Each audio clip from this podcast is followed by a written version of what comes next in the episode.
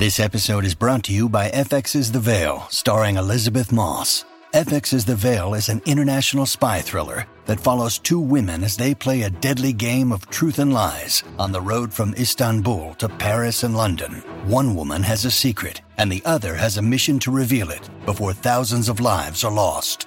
FX's The Veil, now streaming, only on Hulu.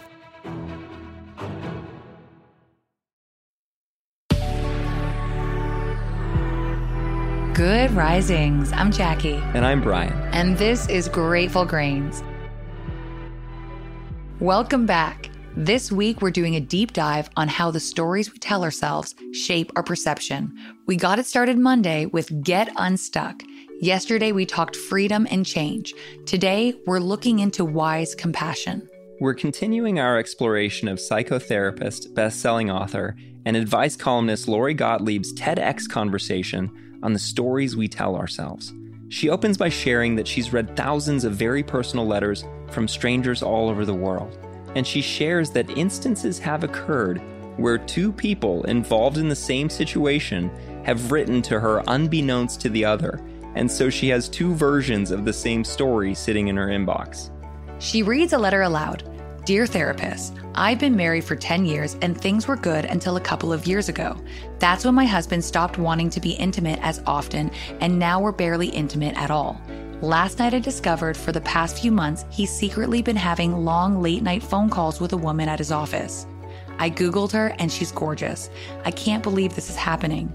My father had an affair with a coworker when I was young, and it broke my family apart. Needless to say, I'm devastated. If I stay in this marriage, I'll never be able to trust my husband again. But I don't want to put our kids through a divorce, stepmom situation, etc. What should I do?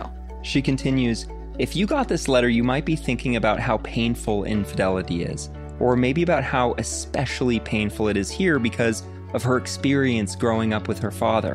And like me, you'd probably have some empathy for this woman and you might even be having some not so friendly feelings about her husband.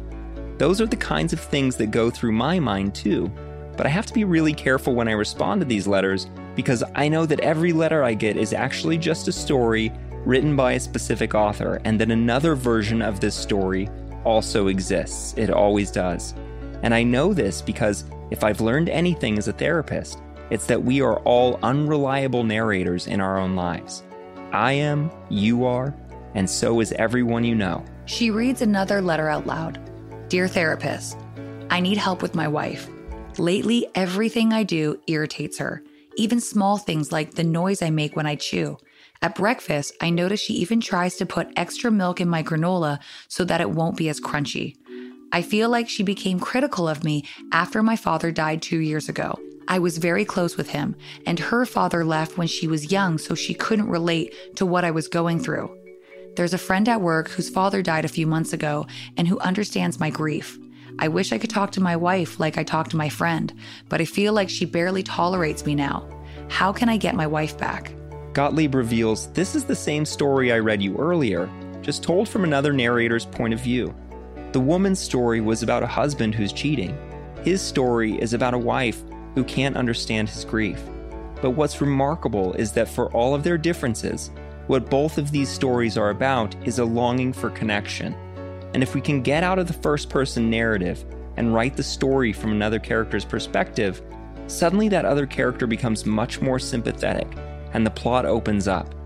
That's the hardest step in the editing process, but it's also where change begins. We fill in the blanks to fit our own narrative, and we twist what's clear to make sure it conforms to what we already know.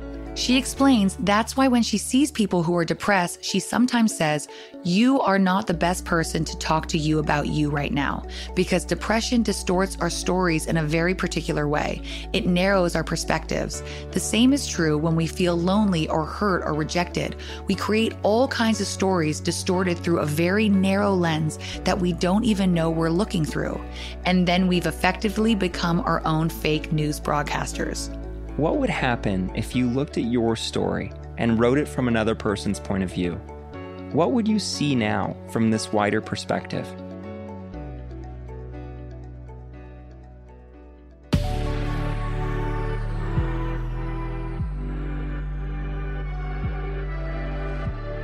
Thanks so much for joining us on Grateful Grains. You can find us on Instagram at Good Risings, or you can find me at B McMuffin. And you can find me at Jacqueline M. Wood underscore one. We'll be back again tomorrow for day four of our week Inward Outward. Until then, remember, a better tomorrow starts with today.